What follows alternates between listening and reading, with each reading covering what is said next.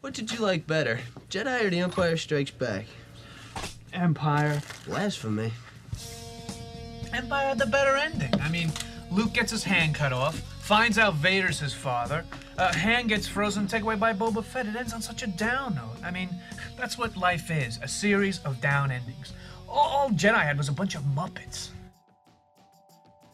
From two nerds talking about Star Wars to two nerds talking about Star Wars. Well, myself and, of course, our guest today, Jeremy Saliba. And I'm going to call him a nerd because he's not here to defend himself. But Jeremy really is a, a perfect guest for our talk on the world of Star Wars this month because he is a concept artist and an illustrator, has worked professionally with the IP of Star Wars, but more importantly, in his role at the Academy of Art and really with all students in general. What we talk about in this episode is probably one of the most important parts of any type of art education, and that's building taste or developing your taste or knowing what's good and knowing what's kind of garbage and how you have fun with some of that garbage, even. Jeremy really does a good job of explaining how to look at movies, how to look at art, how to look at illustration, how to look at comic books and go, this is the world I want to be in. How do I work in that world? How do I create in that world? And how do I play in that world? Because really, when it comes down to being an artist, you have the work you do and the work you, of course, are going to get paid for. So, definitely take some notes on this, but before we begin, please hit subscribe on whatever platform or device you're listening to us on so you never miss an episode of Creative Mind. And here we are with Jeremy Saliba.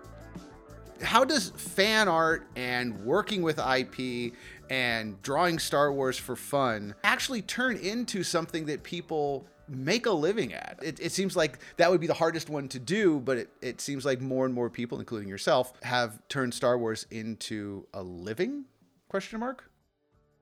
I think the reason why we're seeing that proliferate and kind of explode a little bit is that well, part of it's Disney bought it, and Disney started the machine up real big, and they're they're looking for any nook and cranny that they can use to start generating more content, more profits, anything along those lines. So we're seeing more opportunities kind of pop up in that regard, whereas Lucas was more himself a little bit more reserved about how much he pushed it. He- there was that time where, I mean, if you're of a certain age, that Star Wars didn't exist. There was comics, there was a couple of video games, maybe, maybe some cartoons, and it just you really had to find it. And that was my childhood. Star Wars was nerdy and wasn't that popular most of my life um, right. growing up. Now it's just it's a lot of it's a lot. and what's interesting about that is that basically, and I, who's to say what the true motivation was, but the, the re-explosion happened in the mid to late 90s. And that was when, for example, a Kenner toy license expired. Lucas had famously gave up a salary boost for Star Wars in exchange for more money for the movie. And then he said, but in, in, in return, I want, since I'm giving up, he was like $300,000 for a salary, I want rights to the merchandising to the sequels. And the studio laughed at him and said, fine, who's, take who's it. no one's ever made toys? money. Right. No one's ever made that work. So good luck. And that's the last time that deal will ever happen because it's a, the merchandising alone is a three, four billion dollar industry now uh, for Star Wars. And so Kenner was the only game in town that said yes. He went to everyone. They all said no for the toys. It was coming to them a little late, and again, it wasn't usually a profitable endeavor. And so they had a contract though where they they got a, they got a lot of the profits. They got a good deal. Basically, it was either so much percentage of the profits or uh, like a ten thousand dollar flat fee every year to keep the licensing. And Lucas let things lapse. He didn't develop more Star Wars content. Things all just kind of dried up, and Kenner forgot. And that year, he's like, okay, let's renegotiate. And they went, wait, what? Oh, we didn't. Oh, what? But and he got a much better deal on everything. That's when they started promoting books and more comic books. That's when like Dark Empire and that's when the Timothy Zahn books came out, and that's when he did the special editions. And that's when he said, I think I'm going to do a new trilogy. so I'm sure there's more than one motivational element as to why that that that peak happened, but that had a lot to do with it. And then yeah, he did the prequels, and then there was mixed reception. We all remember going to those midnight showings, and our opinions are well, I think it's interesting because like all the students I teach now, most of them that's their entry point is the prequels, and they love them because that's what they grew up with, you know, seeing. And so I'm a grumpy old man, and I'm like, oh, I didn't enjoy them as much, and I really don't want to yuck your yum. That's not cool at all, and that's like a cool thing to do. And nerddom's like, well, I don't like that. I I think that's an easy way to try to sound cool, whereas sharing what we like is a better avenue. But yeah, I didn't I didn't enjoy those I, he he he kind of retreated in a lot of ways, and then yeah, eventually sold it to Disney, and now Disney's starting up that machine. And with fan art, it's interesting because it's a double-edged sword. It's a necessary thing, but it's also something that it can be a trap for some, especially like young artists starting out, students, things like that, because fan art isn't your design, you're using someone else's design. So the success, the, what people like about it will oftentimes be association with a larger company, with another artist's design and work. But it's also great, it's attention grabbing. You get a lot of likes, you get your work circulating around. So I think you need to do some, and if you rely on it, then you won't necessarily be cultivating your skills to create original designs and characters. But at the same time, how much of an option is there going to be of that? There's a question I have on that. To, to really date myself, I was a big sports card collectible fan and worked at a baseball card store. And there's this strong difference between sports cards and memorabilia and comic books. On the high level, there were very nice lithographs of famous sports players. We, you know, we talked to Robert Revels. He was one of the guys that did some of those, and Chuck Pyle had done, the, done some right, of those back in the days. Right. And, and in that 90s, early 2000s, that was very popular. But now we're talking about fan art where is there a separation between doing art for collectability and collectors and a memorabilia market and fan art which tends to have hardcore licensing restrictions i guess where where, where does that develop in terms of how people start getting involved in those things, what their focuses are and what their end results are, oftentimes when you're doing it more for like the fan base itself, for memorabilia, for collectible purposes, that can often be like private commissions. People come up to you saying, Hey, I've seen you do a good Darth Vader, can you do one for me? And that's where it's perfectly legal. If it's a private commission, then it's not an issue for licensing and things like that. It's when you start running off a bunch of copies of the artwork that you did and selling them that the studios will take notice. And even then, there's this weird relationship where they actively ignore a large chunk of it because it's still pushing the brand. It's still creating larger visibility. The only time they seem to really intervene is when they feel like they're going to be losing out on money. When something's successful, that's when you get the cease and desist. With my personal experience with that, I had been working at a smaller company in San Francisco doing more mobile stuff and doing small graphic kind of designs. And after almost a year of doing that, I had this strong urge to get to vast, you know, large scale painterly kind of stuff. And uh, I got laid off at one point. I think like the day, the week I got laid off, I had a decent severance package, so I had some time to get my portfolio together. And I had two little kids at home, so I knew it was a rare opportunity where I wasn't gonna have to work, and they were at like daycare. My wife was at work, and I was like, huh. So I just did some like personal pieces and kind of indulged a little bit. And uh, I did this piece where Luke's standing up against an AT-AT, and it's it's like if someone were to Google it, it'd be under like AT-AT attack. That's an old original version of the painting I had done. And that took off. It got like a million hits on Imgur, and people liked it. And then uh, a little while later, a video game company came out with a Star Wars video game, and their cover looked a lot like my painting. It wasn't like they copied my painting, but it was very clear they saw it. I, my friends of mine called me and said, "Hey, have you seen the new cover for that new game?" And I, I said, "What do you mean?" They said, "Look," and I looked it up, and I was like, "Oh, that's similar." They said, "No." No, no, no, no. That's they saw your art and they used it as the basis for their cover. And what are you going to do? You know, I had no authority to make that painting. Really, right. I had didn't have the licensing. I didn't have anything, and they own all rights to all imagery of that of that kind of stuff. So uh, I couldn't do anything about it. It would have been nice if the company had like sent me an email and said, "Hey, cool painting. We want a name in the credits. Do you want?" But anyway, what are you gonna do? Uh, but then that piece is also what led to Lucasfilm and Lucasfilm licensors to seek me out and say, "Hey, do you want to do more?" And so at that point, then I'm working for. I have to everything I'm doing is approved by Lucasfilm from concept to final image. Anyone I've ever talked to who's worked um, in this capacity, that is where it gets tricky because they know their stuff and they have very specific, you know, goals. For example, whenever I draw Darth Vader, I love Darth Vader. He's probably my favorite character design of all time. He's a samurai. It's the, the most iconic thing ever. Everyone sees that design and reacts to it. He's supposed to be like almost seven feet tall supposed to be this huge monster. And the guy who played him in the suit is a guy named David Prowse. He was a weightlifter, and um, he's been in a few movies. He just died just a little bit ago. Uh, I think it was last year. And uh, huge man. But the helmet is so big. The human head doesn't change size a lot as you grow. People who are short, like myself, I'm 5'7", our head looks larger on our body, and people who are taller, their head looks smaller on their body. And because his helmet adds so much, it makes you don't notice necessarily unless he's standing next to someone that he's this big monster. So when I draw him, I try to make the head a little bit smaller to try and embody that you know, I'm not bound by physics to embody that monstrous quality. And every time they come back saying, uh, uh, nope, head's too small. make it bigger, and I'll go okay, and I'll make it a little bit bigger, and then they go, mm, you, I see you made it a little bit bigger, but uh, mm. That, that almost sounds like uh, a double-edged sword of like, congratulations, you're now drawing something you love dearly. Now we're gonna make stick you our hate it. fingers in your eyes constantly.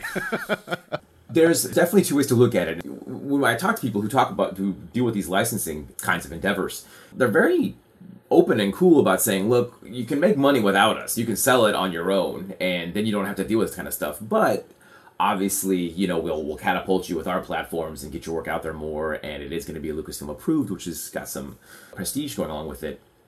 And that, I mean, I was sold. I'm a you know a big nerd and a big fan, so I kind of wanted to do it that way. And it's an honor to work at that level. And in my my outlook on it is that I because I'm a concept artist, I think that the greatness of design lies in having constraints. If you're free to do anything, it's not as cool as if you're handcuffed but still can get the job done. And so I like those because that's my challenge. I can't change those things. So what can I do? A lot of the artists that I work with, you'll see a lot of artwork where they'll they'll do a beautiful painting of like a scene from the movie, like a still. And a, a lot of people are looking for that in, in Star Wars artwork. Whereas I'm always trying to pitch moments in between the scenes or in between the movies, something that no one's seen before. Because it's such a big universe, there's room. And that can be challenging too. It's, you know, like the first one of the first pieces I did, I believe it. They they have me give them titles, which is not something I'm used to doing with artwork, so I feel weird. But the first one's called Vengeful Pursuit, and it's where Vader's on Endor. And I pitched that to Lucasfilm, and they said, "Well, Vader's never been on Endor, so no." And I was like, "Wow, I don't want to be the guy who's telling Lucasfilm about Star Wars movies, but I was sending them stills of Vader. There's not scenes of him walking around the Force, but that's where Luke surrenders to him, is on a platform that's on. He goes down to Endor. The Emperor tells him to go down. There is the a dream sequence for those of us who have watched the movies a thousand times. I believe that's an Empire. Yeah, there's Yes. that. So, anyways, yeah, I, I, I, they're like, oh, okay. So I have to kind of, I'll try to innovate in ways that don't rely on me pushing design so much. What's interesting about that too is I know that one of the things you and I kind of briefly discussed was like you know designing for other IPs and you know how to go about doing that. And philosophically, I think that my my favorite movie studio that I think adapts IP to the screen is Marvel. Their designs are really cool and they all honor the original designs from the comic books. We can all recognize from the comic books. They don't kind of throw it out and start fresh. And I think some franchises will do that. You know, they'll say, ah, those original designs won't work at all. Let's just start new. And I think that that's removing a constraint. That's making it a lot easier and removing the challenge. And so working within those constraints, like for example, I would say a franchise that didn't adhere very closely to the original designs, famously, and they didn't make any bones about it, was the Transformers film franchise. They, you know, they said, oh, that's not going to work. Those cartoons aren't going to work for live action. right, and, that's just but that's just all Bayhem and a crazy. Michael Bay is obviously the driving Yeah. force behind all that, which is still breaks my brain because it's like, well, they're based on cars, like it's fenders and tires and windshields. Those look really real to me, you know.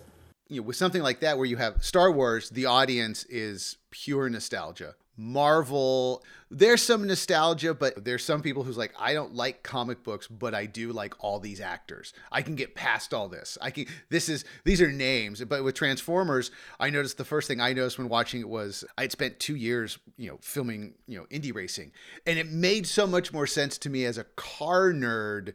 This doesn't look like 2D cartoons Right.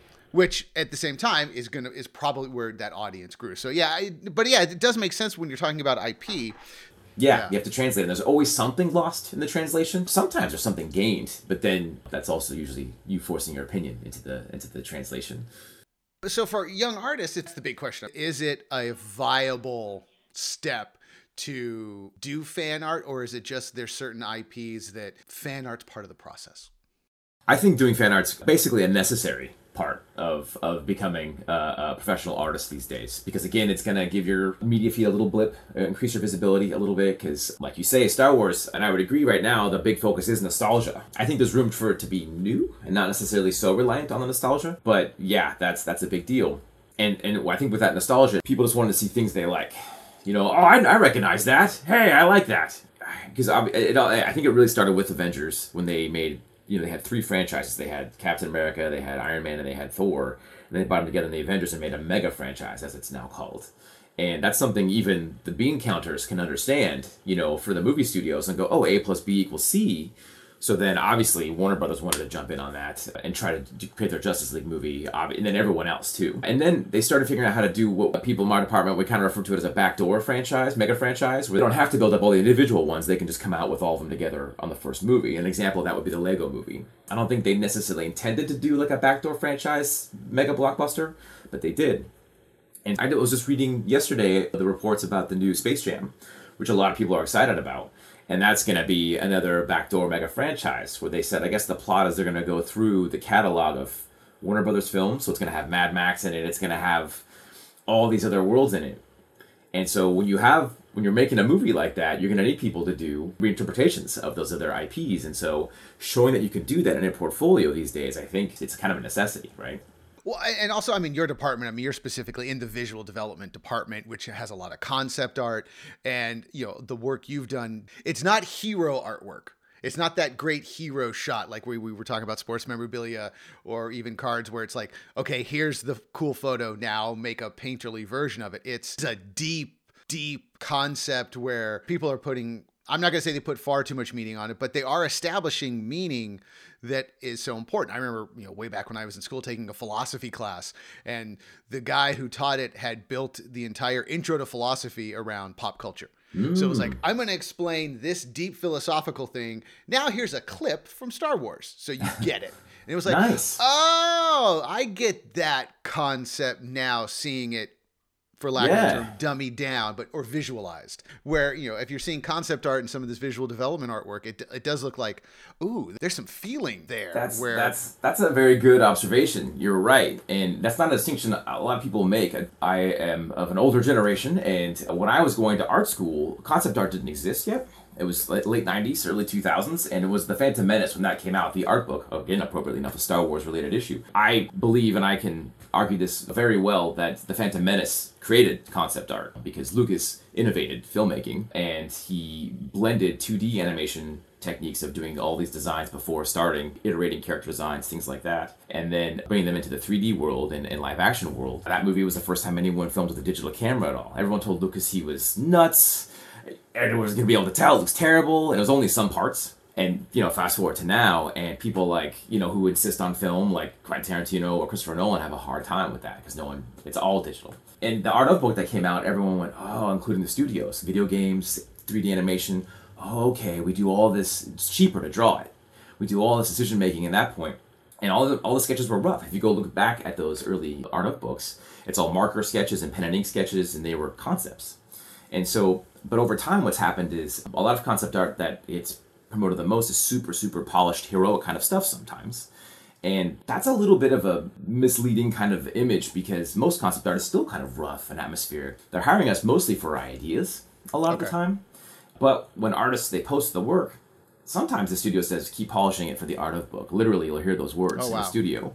And other times, artists will polish it after the fact because they're hustling, right? They're posting work, they're trying to get eyes on the work, they're trying to get more jobs out ahead of the time. So they'll put that extra polish on it because that's something almost everyone can appreciate. Is like, ooh, look how shiny that is. Look how complete that artwork is.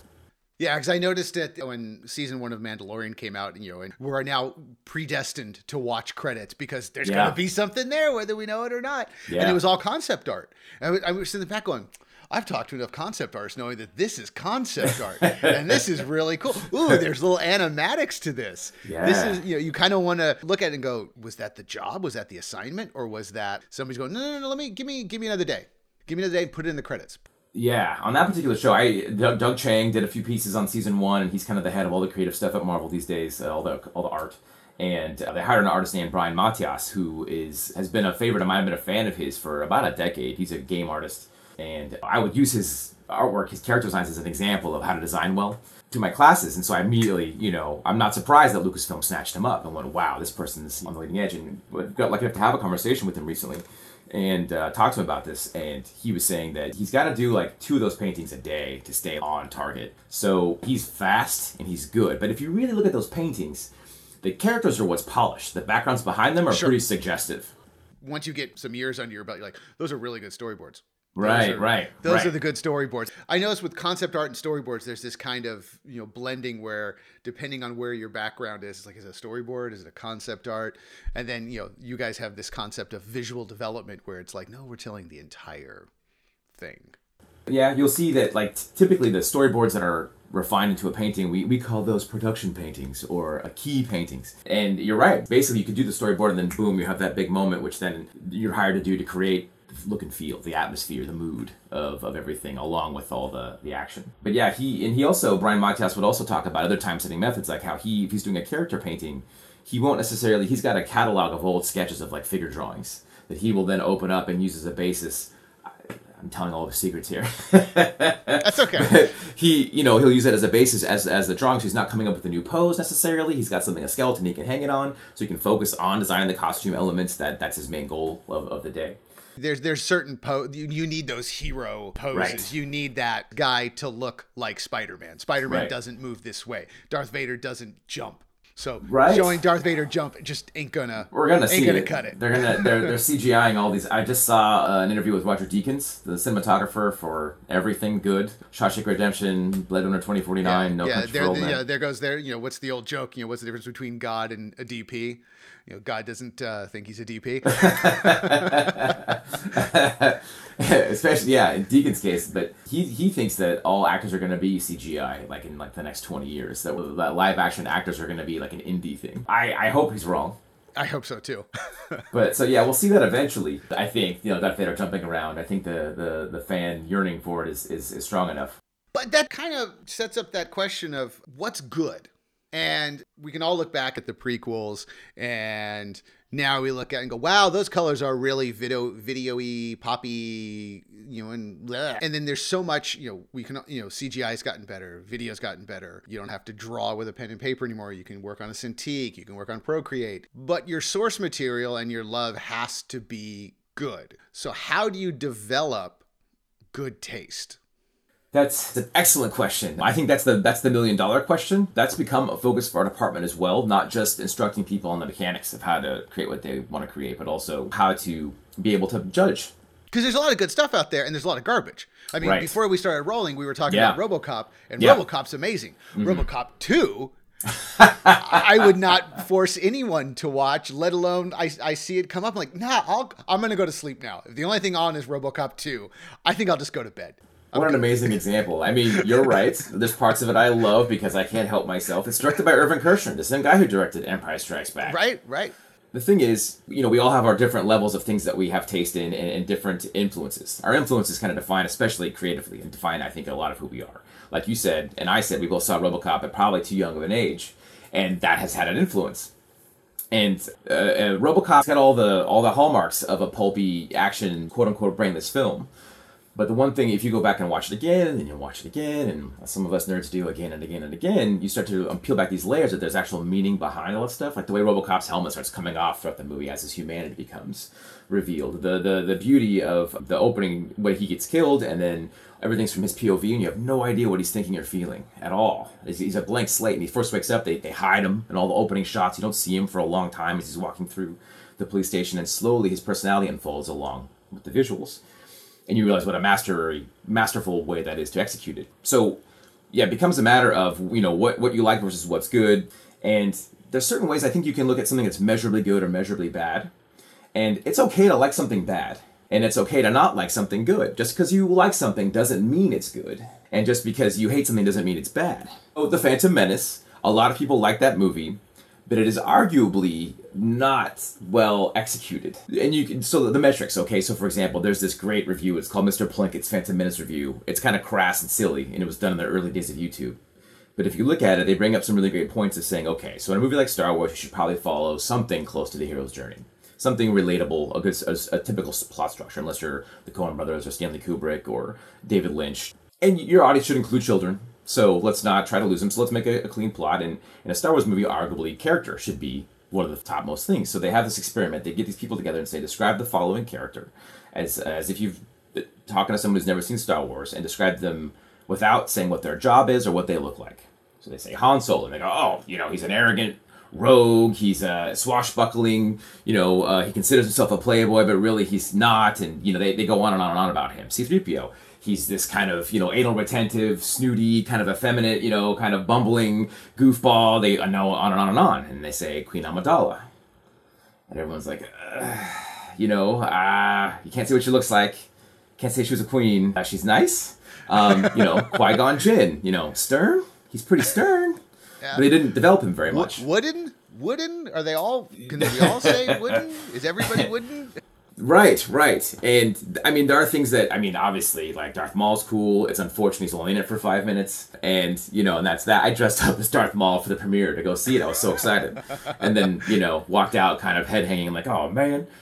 I, Um, I, I remember going to the premiere, not not the midnight, but the uh, the one a.m. at Mm-hmm. Mann's Chinese with some friends, and a friend was just you. You think you would have ran over his dog when we came out? I mean, he was visibly hurt. It's okay, man. It's all right. It, what we all we all knew what it was. We're all out. Let's go get some pie. It's okay. It's like, Right. no, man. I just can't. I can't. I can't. I just can't.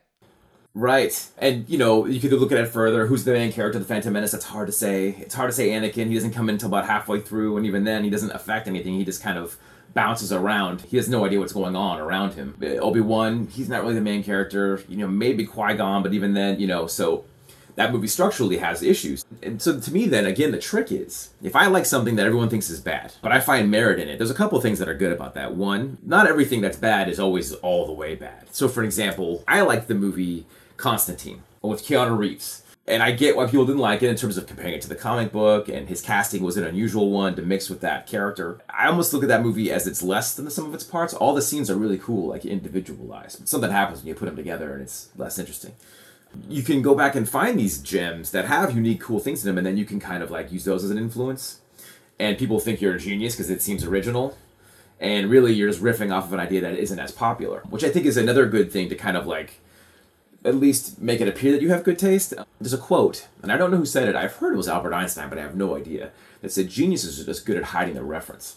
None of us can design in a vacuum. I don't think that's possible. We're all influenced, and I think good design is something that actually it comes from the familiar. The reason why we like a design is because there's something familiar about it, even if we don't know what that is. It's that whether it's based on shapes that we have an association with, or you know previous uh, iterations of things. Skull shapes. If you anytime use a skull shape for design, everyone always kind of goes ooh and likes it. And so you can't design in a vacuum, but if you can find unique, you know, inspirational kind of places to do that from, that can be good. So now the other thing is obviously there are movies too that are really really good that weren't very successful. I think the most recent example for me of one that I won't stop beating the drum on is Blade Runner 2049. I really liked that movie. I think it's I think it's excellent. I think it's really Yeah. well done.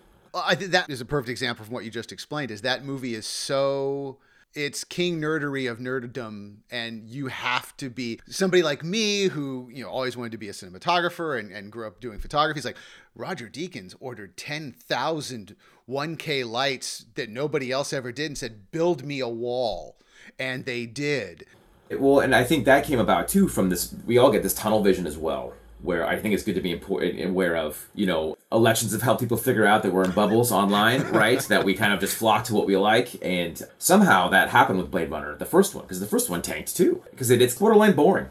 I would mm-hmm. say that movie. Yes. That's another Yes. example. I love it, but the first time I watched it, I didn't. I was like a teenager thinking, "Oh, Harrison Ford, science fiction. This is gonna be awesome. It's gonna be like Raiders of the Lost Ark meets Han Solo." And it tanked, and it's not very accessible to the average person. It doesn't have a standard plot. It doesn't isn't use the hero's journey structure, and that loses people. But the genius of the structure of the film and of the the dialogue that a lot a lot of times the actors themselves came up with has resonated, and and it, it is it is behind in many ways, I would say Blade Runner is a production that's the, one of the most key ones that has influenced all science fiction concept art moving forward from there. Just the cinematography, the lighting, they would backlight everything in all their shapes in terms of silhouettes, and it's hard to not see that influence. Sure, I mean, it, it is the it is the most ripped off visuals. I mean, I remember seeing Blade Runner later in life, and then going like, "Oh, it's kind of like everybody that first you know you take a film 101 class and you're forced to watch Breathless and Casablanca and you know Rules of the Game or you know something super nerdy, and you're like, "Oh, I've just seen and Citizen Kane. I've just it's like, oh, I've just seen literally every single movie in eight hours." Right. And so I think again we, we get we get locked in these bubbles. So even the film industry, the studio themselves thought we're gonna make a billion dollars making a Blade Runner sequel. This will be great. It's like, don't you remember? The average person doesn't like Blade Runner. They don't want anything to do with it. Like film nerds love it. Right. And so, so got, somehow we got lucky enough that they gave Denny Villeneuve like a two hundred fifty million dollar budget to make that movie. They never should have, and so we have this gorgeous, you know, masterpiece. And learning how to bridge that gap is basically uh, when you start going to art school uh, and learning the stuff you're going to learn for the rest of your life, you become obnoxious. You become informed now, right? About how not only Opinionated. Sure, yes, opinionated to to a toxic degree. You want to tell everyone what you've learned, right? And when it comes to stuff like movies or music or anything, you know, creative like that, you become that. Ugh, well, it's not actually that cool, you know. That thing you like, it's not. And I, I'm horribly guilty of it. Dude, we're talking on a podcast for crying out loud. Yeah, right. The, the yes. ultimate, the ultimate. I have a microphone, and I can post my opinions. Right, that wedding wedding singer. I have a microphone and I can say anything I want. Uh, Exactly. you listen to everything I have to say. So you know, but we also we start to think that the things that we grew up on that we cherish are we're gonna start forcing that on others, and that that's no, you got to see it. It's really good. Mm, is it? You know, and I relate it to food a lot too because. Again, you don't have to like just because it's good. You don't have to like it. For me, Citizen Kane. The first time I saw it, it's been a while since I revisited it, but I was like, "Wow, this is this is difficult to stay focused." This Oh, is, absolutely. he famously put a crow cawing in it to wake the audience up partway Yeah. through, and so that's hard to argue that it's, it's It- not good. It's it's like when you start getting into somebody forces you to drink wine that's more than ten dollars. right. It's like, oh, oh, I got to think about this. But there's some nights, so like five star, five course meal, uh, everything nice, you know, the silverware plate works good. But there are some times, some nights where I just want a bag of Doritos for dinner, and there's nothing wrong with that, right? Sometimes you want kind of a crappy, kind of comforty, kind of a movie. Well, give me your grab bag uh, family lunch pack of Doritos movies. So an example of a movie that I like that is bad, that is arguably a terrible movie, but I love it, and I don't again want to disparage anyone who likes it. The the Now You See Me movies. When I watch them when they're on TV, that's what I'm doing. I start I'm flipping channels. I'm like, oh, I hate this movie. Oh wait, what, look at this part. oh, look at that part. And they made a sequel, and it's Yeah. called Now You See Me Too. I don't know how they didn't name it Now You Don't. I don't know how that skipped. But yeah, my comfort food movies, my my trashy kind of comfort food movies. Oof, I don't know because they're all. I mean, every time I bring up a movie, it's like, well, that's actually really good. Like Big Trouble in Little China. Well, that- well, that's the greatest movie ever. Um, just, I'm just saying. I, I'm going to say this, and I say Mm-hmm. this a lot on the podcast for all ten people that listen. My, my wife, I met my wife in China, and I had to sit her down to watch the movie, and she didn't let me name our son the Pork Chop Express. ah, But at some point, when he's old enough to, to really get it, he's going to be called the Pork Chop Express. right. Likes it. Great, nice job. My youngest son is named Logan, and my wife brought that up. What about naming him Logan? And I had to keep my cool. My wife's not a nerd at all. She's kind of anti-nerd. She's, you know, the the poor woman because we have two sons and they love Marvel and Star Wars and everything that Dad likes, and so she has to just kind of endure it a lot. We just got a new dog, and she's before we got it, we're talking names, and she looked at me, finger raised in my face, and said, "No Star Wars names." She wanted a cute name. She liked Milo and Hugo. She wanted something like that. And we got him, and she was trying to call him Milo, but it just wasn't fitting. And she said, "What about Kylo?" And I was, you know, keeping my cool. You know, hey, Kylo's cool. And you know, she's like, he's a little rougher than just a Milo. And she said, "But didn't Kylo kill his parents though?" I said, "Oh, not his mother." And she said, "Now my dog's name is Kylo." Well, let me give you a better question then, because you know we can sit here and nerd out for days. But for students coming into the school, and pretty much anybody else who's really trying to start to understand art and where this stuff is going, and when they start seeing your work in a gallery somewhere, or they they go in and start seeing high value art and then lowbrow art and all this in between, how does somebody develop taste? And I'm going to give you two somebodies. You know, the average student coming in, and then more importantly, the students who are not growing up on American culture, who are coming in maybe to the academy from somewhere else, who you know have their own loves and and desires and and, and heroes. H- how does somebody get into this Americana? I think, I mean, in a word, exposure of researching, and by that I mean watching movies. I think kind of exposing yourself to a, a lot of these things that you hear about that are good. So we're doing these film nights over Discord at the Academy now, where we're, you know, doing presentations on movies like RoboCop, like um, also, but like The Triplets of Belleville or Isle of Dogs, or we just showed The Shining and did a deep dive on that because they should be exposed to it because the future art directors will be referencing these things. So it's good. And again, we have young students, international students, people who won't have seen stuff from earlier eras. But I, I truly believe it, again to use the food analogy, it's you got to eat your vegetables. You know, uh, if you want to if you want to be healthy, you have to take in the good stuff. And I'm I get really hardcore about this, and my poor children again. You know, they I won't kind of allow really bad stuff in the house. um, because and I'm I'm kind of a jerk as I don't think I'm necessarily right, but I feel very strongly that if they watch a lot of stuff with bad, it's like junk food you'll get unhealthy after a while and you gotta go to the doctor. And so I think, you know, eating your vegetables and watching these movies, not only will it inform you, but I think you start to develop that taste because you'll start to appreciate subtlety. Especially if you're watching it maybe with someone who is a fan, who has enthusiasm about that stuff too. Like when we do our movie nights or with a fellow student. And I think some of the students they've been talking about starting up their own discords within the department, student run discords and other elements like that. That's that's fun. That's cool. Because they're gonna know also their own point of view from their generation better, which I think is really important. Because again, I don't want to yuck anyone's yum, and that's why I don't tell them, you know, Phantom Menace is a terrible movie and you can't like it. By all means, keep liking it, but don't try to convince someone it's good. But but you can convince someone you like it, and you can tell them why. But at the same time, yeah, I think if, if you're exposed to these good things, you start seeing. It's hard. I don't know. Maybe maybe I'm too much in a bubble, but I just recently, the most recent film I saw that really kind of blew me away was one called Possessor. It just came out a few months ago. Uh, I think it's a, no, it's 2020 release, but it's Brandon Cronenberg. He's the son of David Cronenberg. Okay. It's so, his directorial debut. Got it. And so it's going to be out there. It's out there, and it is, and it's it's gory and it's violent. I wouldn't call it a horror movie, though. Some people kind of lean it that way, and I won't say much more about it. If anyone's interested, just dive in if you if you can stomach some some gore. But it's incredible, and it's as far as I can tell, it's all practical effects. And the CGI brush that we wave across movies these days, it, it has almost a blandness to it now. Because I think that a lot of the time, when you're appreciative of a piece of artwork or a movie or any kind of creative endeavor, it's because there's an element of magic to it almost. Like, how'd they do that? Wow, how'd they do that? And the movie The Prestige, which I think is a very, very good movie also. It might be Christopher Nolan's best actual movie, but the movie famously dives into this idea that once people know how you did the trick, they don't care anymore they're not impressed. And with CGI, no one's that impressed, you know, anymore because we know how they do it. Oh, that's CGI. Yeah, you, you um, going, oh, the CGI didn't look too bad in that movie. Right, right. Oh, the CGI looked pretty good in this movie. But it's rare that anyone says how they do that anymore. And I think an example that's a hybrid would be The Mandalorian because they have that new soundstage sure, the, with the, the, thing, yeah. the giant screens where they can just you know on the spot adjust a living background. And again, that Deakins interview, it's him talking to people about that setup and you know how it's kind of revolutionizing things. It could change things. Deakins was kind of picking on it a little bit, saying, "Well, it's not right that there's a oh the law the law of inverse proportion Inver- squared inverse square yeah, yes inverse square law because it's like well, your light's still coming from close." It's not coming from far away, even though you're, you're it's sunlight. It's a simulation of sunlight. It's coming really close to the actors, not like real. So it's gonna feel different. The drop off's different. Everything's different.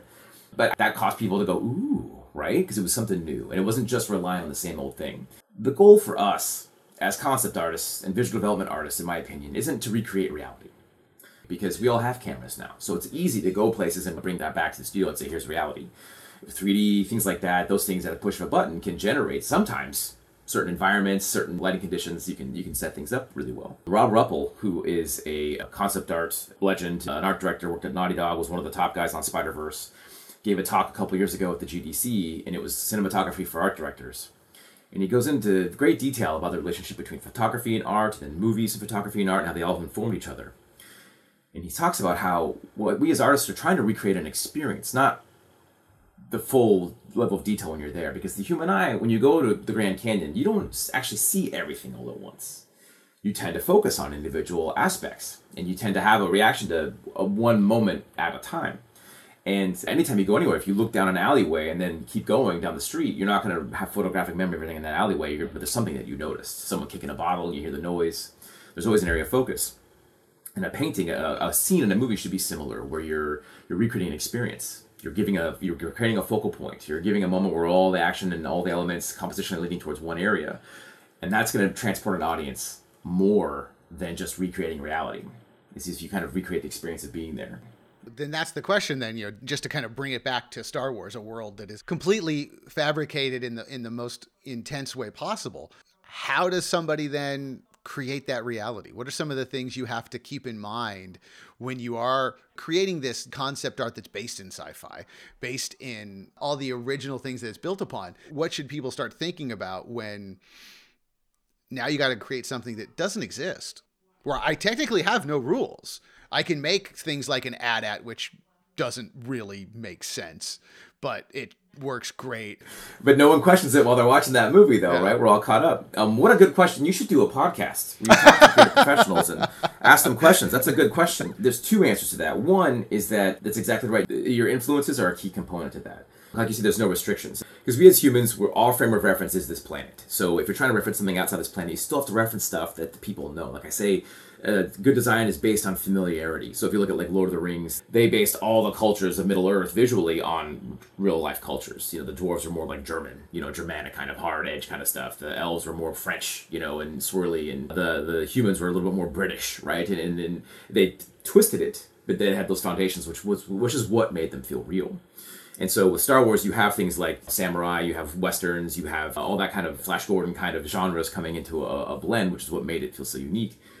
But then the times where it gets really successful. So for my, my in my opinion, Empire Strikes Back is the best of all the Star Wars movies in terms of every possible interpretation of what. Yeah, yeah, that's that's not a question. Right. And it's not just because of the polish of the designs or because of how much people find the character designs appealing. It's because they had a lot of depth going on. So, for example, the carbon freeze chamber is, again, one of the most iconic sets of all of Star Wars and an iconic moment. And I think one of the most iconic moments, arguably, in, in movie history.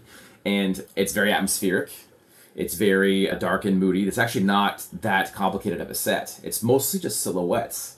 And if it, so, the floor is this black metal floor with orange lights in it, and the walls there are no walls. It's just this blue smoke.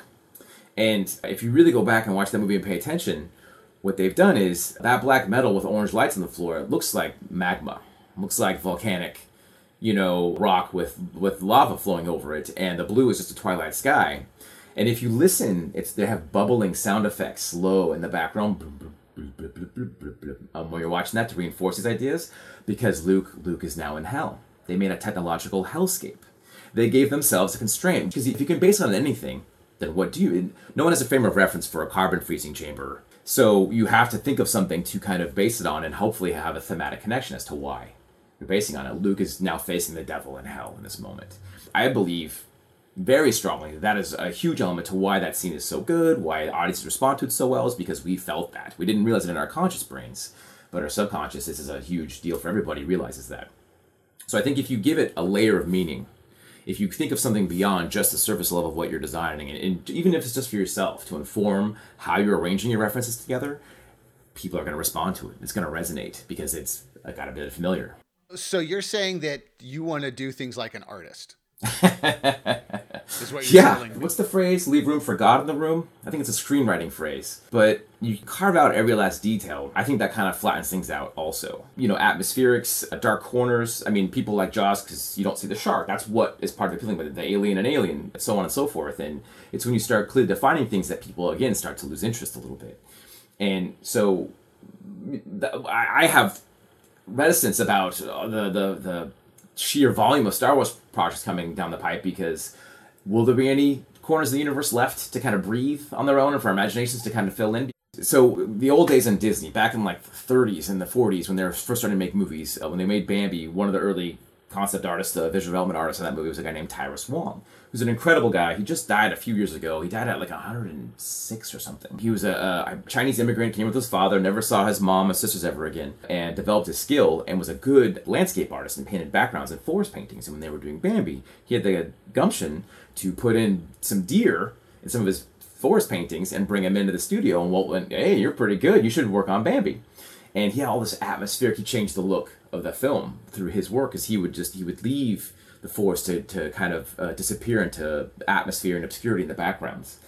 And you look at those paintings, and everyone responds to that for a couple reasons. And one of them is that's beautiful and well done. Another one is that you you're now using your mind to fill in the blanks, like people do when they're watching Jaws or watching Alien or whatever. Which means now you're an active participant in what you're viewing. You're you're helping fill it in, which gives you an inherent appeal. You like it more. It's very similar to reading the book and then watching the movie. When you read the book, you're the one supplying the imagery in the way that you know best and what appeals to you the most. And when they make the movie, someone else has had to make that choice, and sometimes it clashes. Well, then on the, in the question of taste and, and maybe skill, Mm-hmm. does that just mean making it dark for dark's sake? Or is that a trap art young artists can fall into? Is like, well, just make it dark. That's a good question. In my experience, I've been teaching at the academy part time for a while, full time now for six years, but part time. I time my first class there, I think like 12 or 13 years ago or something and i have yet to have a student that relies on something like that really and that being a problem in my experience most people are, are dying to carve out you know and make their mark and, and and show what they can do and and develop as much ideas as they can and and what they have to learn is restraint the other thing I think that becomes less of a danger is I, I think it's actually kind of a bit easier to add one little more detail or two little more details in the background than it is to start like really editing out stuff too. And the fact that I hadn't really thought about it before, again, kind of informs me that I don't see it very often. I don't have to battle that too much. I'm battling the other side of things to elevate the level of work. And it's probably because of the world we're in now, where there are so many IPs and so many ideas and so much world building. That's that's usually what they're most excited about is oh, I want to do world building. I want to also create a whole universe. And usually that's done through leaving some blank spaces for the audience to kind of insert themselves so to kind of wrap it up then if a student's thinking about concept art and they're thinking about star wars and they're or they're thinking about this massive ip you know what are just you know some best practices if you're gonna start doing fan art for the mm-hmm. sake of doing it what mm-hmm. are some some tips to to do it right I would say adding a little bit of yourself into it is the number one key thing. You know, if you're just doing a carbon copy of a Darth Vader image, people are just going to keep going, and, and you, know, there's nothing much magical to that. But especially if you're not a licensed work, if you put a little bit of you know push on his proportions, if you find a new way, a Darth Vader with a more traditional samurai look, for example, not only is that then doing a little bit more heavy lifting and kind of showing your ability to design at that point and to think and to concept something and come up with an idea visually, but it also tells people a lot about you a lot of our projects in the Viz Dev department revolve around like reimagining a fairy tale. That's what studios oftentimes have new hires do as like a test. So if you were to reimagine Little Red Riding Hood, most people think that's kind of a boring idea, but does it have to be? You know, what if it's set in feudal Japan? What does that change? It changes a lot, right? It can change a lot. You know, what if you're setting it in space? What if the big bad wolf is actually just like a wolf space shaped spaceship, you know, pursuing a little red spaceship as she's trying to get to, you know, grandma's house, some planet far away? And whatever you choose says a lot about you, right? I'm into sci-fi, I'm into dark, edgy stuff, I'm into cute stuff, I'm into, you know, whatever it is. I'm, I'm leaning more towards Disney, I'm leaning more towards Blizzard, I'm leaning more towards whatever studio you can kind of like audition because everyone's already familiar with the, the fan art that you're developing, but your spin is going to define who you are. So you get the eyes on the work by basing it on a big IP. But what keeps them coming back is going to be how you voice your opinion within that IP.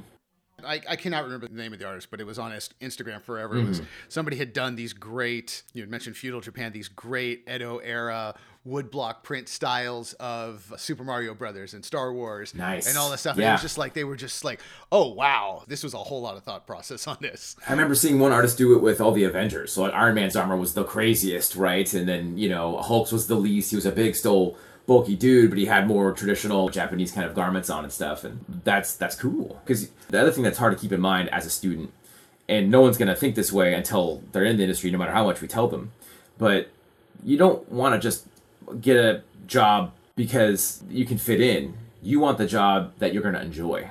And sometimes that means waiting a little bit longer for the right offer to come along. And so that's why no one think when you're graduating, it's like anything. Yeah, I can draw that. I can draw this. Sure. I've never drawn a horse before, but I'll do a job doing nothing but horses. No problem. You know, hire me. And that's understandable. And we all go through that.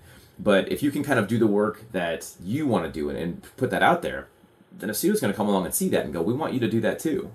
And boy, oh boy, is that when you really hit the high road, the holy grail, because then you're looking forward to going to work every day. Then you're getting up and you're working extra hours because you care.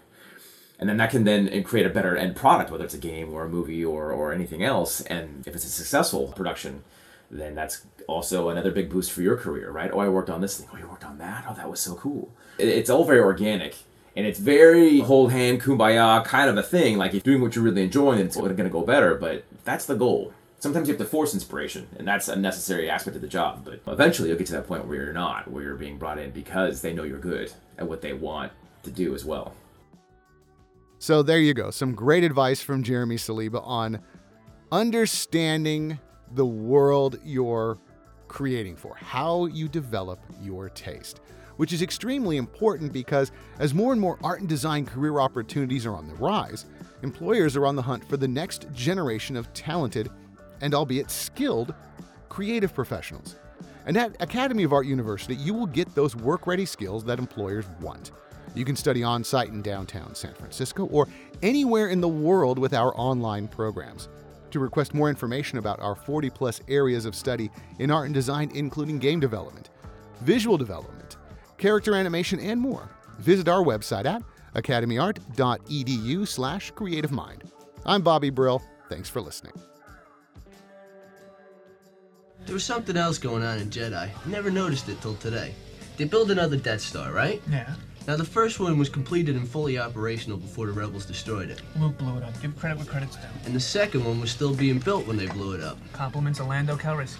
Something just never sat right with me that second time around. I could never put my finger on it, but something just wasn't right. And you figured it out. The first Death Star was manned by the Imperial Army. The only people on board were stormtroopers, dignitaries, Imperials. Basically.